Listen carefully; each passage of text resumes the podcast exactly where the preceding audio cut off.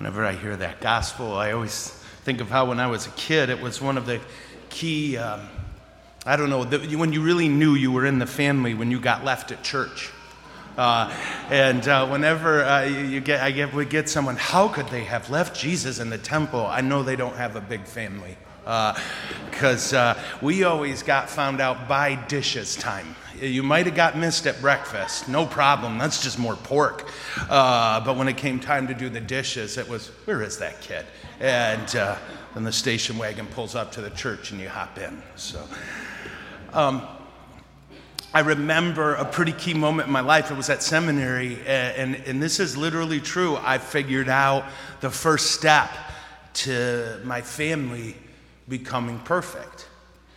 And it was a big moment for me. Um, it was when I realized for the family to be perfect, I either needed to be perfect or I needed to leave. Yeah? Isn't that it?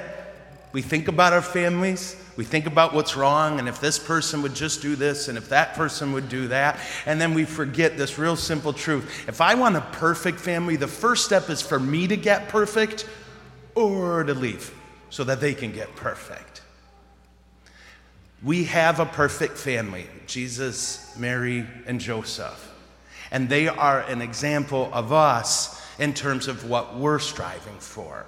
We're striving for a holy family. So I want to walk us through that a little bit with my vast experience uh, with my wife and kids. Um, so God is a community of persons, and that is really easy to forget. It's so ingrained in our spiritual experience that we forget that when we talk about God, we are talking about what St. John Paul II called a community of persons, a community of love, and a community of life. God the Father, God the Son, God the Holy Spirit. That is the origin of creation. A community made the universe. A community made the first humans. And it takes a community of humans to make another one. Community is everything, but it's hard because, again, although you and I are perfect, not a lot of others are.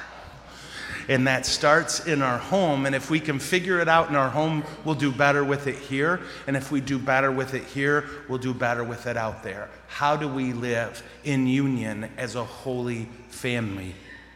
We remember our spiritual origins, a community of persons. So, this community of persons made the first family. And that shows us how important family is to our God. I could quote a saint or a pope about how important family is, but there's too many. We'd be here all day. And you're already to be. This is very long. So I'm just kidding. So I want to offer a few ideas ways that we can work at becoming holy families in our houses. And the first one is prayer uh, we need to make an effort as families to pray together. And I think sometimes we're intimidated by that because of our schedules. And what I'll invite us to remember, and I'm sorry for this one, prayer should be the last negotiable thing on the schedule, not the first. If we are scheduling prayer around sports, we're doing both of those things wrong.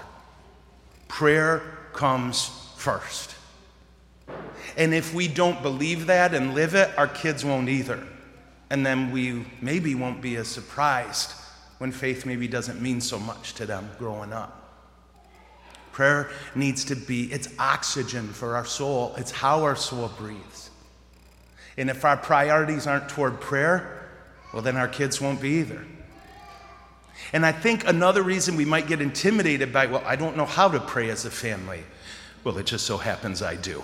Uh, and I'm happy to pass on to you the system my mom and dad used.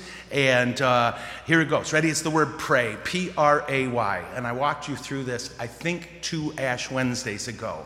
And if you actually remember that, I will give you cash. So, uh, and I don't have a lot, you know, but uh, P R A Y, praise, repent, ask, yield. Praise, repent, ask, yield.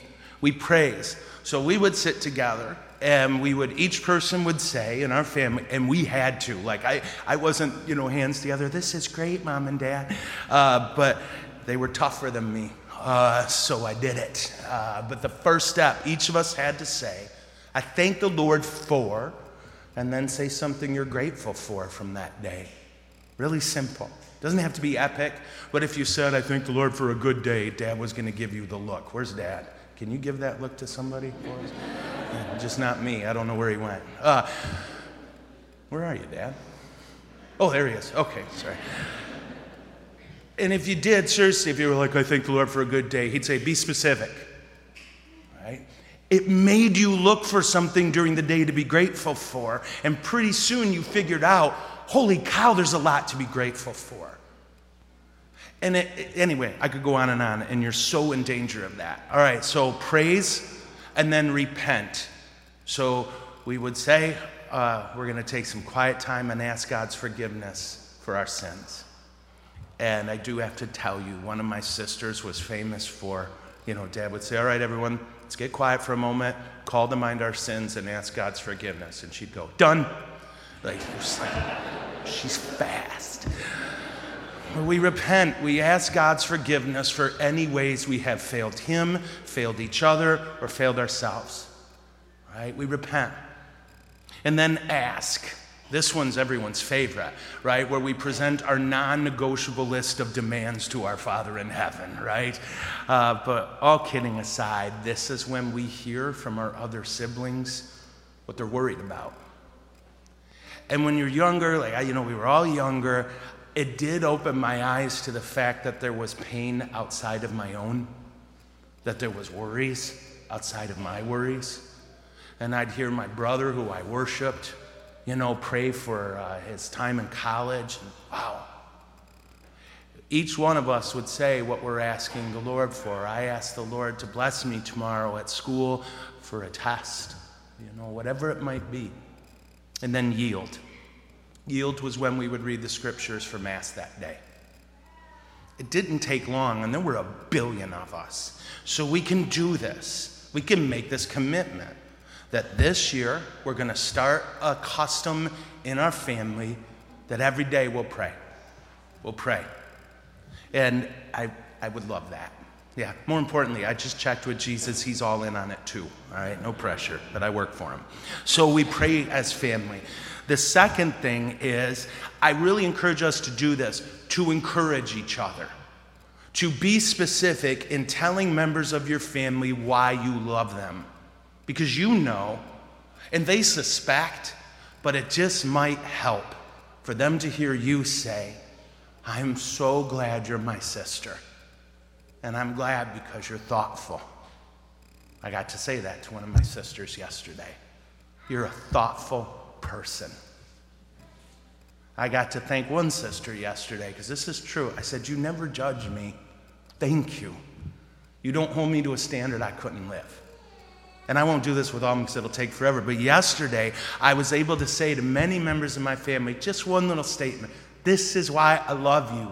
This is why I'm grateful for you. And at the risk, I hope this isn't too much. But I've stood at way too many graves to not do that. I have comforted way too many families when it was too late for them to tell the person they loved why they loved them. You don't want to be that. You express your gratitude today and tell them why. So we pray and we show each other affection and encouragement. And then the big one we show mercy.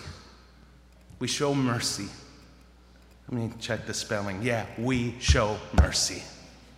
Because you need mercy and I need mercy. I would love to be a perfect brother to my beautiful family.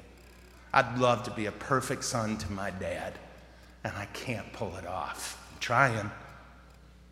And when I remember that, when I get hurt by a little bee sting from one of the siblings, never my father, of course, all right. No, whenever I feel that, I do try to remember I have inflicted those on my siblings, and I don't even know because they didn't tell me. They forgave me, they let it go. when we show mercy, it doesn't mean our feelings change. We can't control our feelings, but we can educate them. We can tell our feelings, no, I forgave that person. I will not collect this debt. I owe them, and they owe me, in the words of our second reading, nothing but a debt of love. There are going to be some relationships, and I'm sure for many of us there are, where mercy can only get us so far. So I do want to be clear about reconciliation. When we forgive someone, it may mean we have to keep distance. If they're a person who consistently hurts us and who refuses to change or acknowledge their lack of perfection, then absolutely you need to guard the treasure that is your human dignity and keep a respectful, polite distance because mercy and reconciliation are not the same thing. Jesus tells us we have to forgive everyone, but he also explicitly tells us what people we don't reconcile with. What's the difference? Reconciliation means the relationship is destroyed, is restored. restored. If it's destroyed, then we're going to go backwards on my notes here, all right? Guys, I have preached so many homilies the last four days, sorry. At least you haven't had to hear them all, right? Uh, there are wounds that are small and a part of normal humans living together, and there are people in our lives, and I pray not our families, but that consistently hurt us, that use us, that talk about us, whatever it may be. I don't know. But if that behavior doesn't change, you do have to forgive, but you don't have to reconcile for reconciliation to work, the grieving person needs to say, I ask your forgiveness. And they need to show an effort to change. And if they don't do that, polite, respectful distance. Because what's inside of you, he died for. So you treat it with dignity. And if someone else can't, it is not an act of love to volunteer for abuse for us. That distinction's important. Because mercy and forgiveness are the only, you're the only one who can control that thing inside of you. Reconciliation takes two. When we look at our families, this is what I want to challenge us on this year, and my family too. We're all going after this. Let's pray. Let's take some time to pray. If your family's two, yay, it's really short. Yeah? But get in the habit now. My dad and mom were married for 50, where's Steve, six years? 56 years. I never saw a day they didn't pray together. Until the day my mom went to be with the Lord, my dad and I prayed together every day. And I dug that about them. It wasn't easy. They were both busy people, and they had very crazy children. They did it, and I'll never forget it. Pray together every day. Make sure that your family knows why you love them. You say those words. And then, third, show mercy every time you can. Ask God's help. Lord, help me to forgive this person. Say that as often as you need to. And if the damage is so deep that it requires a meeting or a sit down, well, then do it. And if it doesn't work, and if you keep getting hurt, forgive, don't reconcile. The world has so much to it right now, and I know I say that a lot, but I feel it, and I think you do too. We need to make our families, we need to put the work in and the prayer in so that they're islands of goodness in the center of all the crazy. So that in the midst of it all, we know when we walk in our house that every human in there gets our best, not our leftovers. And that we're getting their best too. And that since everybody in there is broken, we're going to get scarred some days and we're going to scar some days. But love is always worth it. Love is always worth whatever price we have to so I pray today that this beautiful Eucharist, where God gives all of Himself to us, that we will give all of ourselves to each other. that everyone in our family who loves us knows our love. That our family knows that we are a family that prays and that we are filled with gratitude for each other and mercy for each other. Amen? Amen. Okay.